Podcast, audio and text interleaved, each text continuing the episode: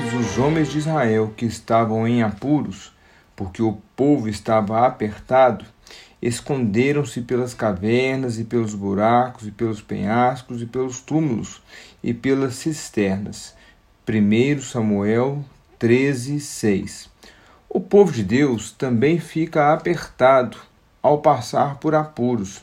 E sim, os cristãos também passam por apuros. Eu sei que existe por aí um ensinamento de que o crente não deve aceitar passar por tribulações como dificuldades financeiras, enfermidades, problemas de relacionamento, dentre outros. Esse tipo de ensino é mentiroso, não está na Bíblia e tem enganado a muitos. Ao se achegar a Cristo, os nossos problemas não são resolvidos como se tivéssemos achado a lâmpada mágica, da qual o gênio atenderia o nosso pedido sem pestanejar e tudo seria resolvido. Quando nos achegamos a Deus, muitos dos nossos problemas passam, outros não, e outros novos chegam. O que acontece é que, ao crer em Jesus pela fé, recebemos olhos espirituais e passamos a ver as coisas como elas são. Quanto a essas coisas, nem a Bíblia, nem o Senhor Jesus nos enganou. O próprio Senhor ficou profundamente angustiado às vésperas de sua crucificação.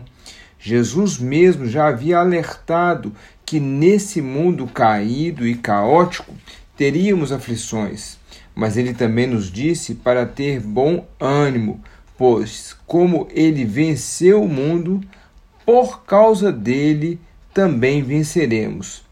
O que dizer, por exemplo, do grande rei Davi, quando orou ao Senhor os versos que lemos nos Salmos, como no Salmo trinta e oito, que ele diz: "Apressa-te em socorrer-me, Senhor, salvação minha." Ou no Salmo dezoito, em que clama a Deus dizendo: "Laços de morte me cercaram, torrentes de impiedade me impuseram terror."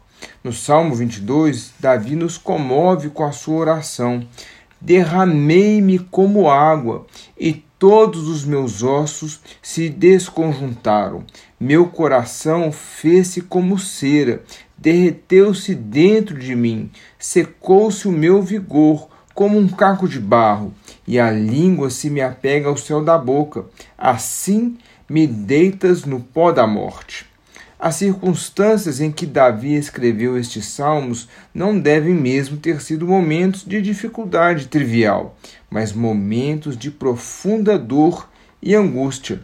Mas Davi cria no Deus forte e salvador, e nele aguardava, como o próprio Davi diz no Salmo trinta e nove, "E eu, Senhor, que espero, tu és a minha esperança." Você tem criado a falsa expectativa em seu coração que os filhos de Deus não passam por duras lutas nesse mundo? Quando as lutas chegam, você se derrama diante do Senhor? Os seus olhos tem aumentado o tamanho dos seus problemas e diminuído o tamanho do seu Deus? Temos batalhas que não serão vencidas nesse mundo. Temos apuros e apertos que talvez não sejam solucionados no tempo presente. Mas você precisa acreditar que um dia todas as tribulações serão vencidas. Então estaremos com Jesus e não haverá mais nem apuros, nem apertos. Como diz o apóstolo João em sua primeira epístola, todo que é nascido de Deus vence o mundo, e esta é a vitória que vence o mundo, a nossa fé. Quem é o que vence o mundo, senão aquele que crê ser Jesus, o Filho de Deus?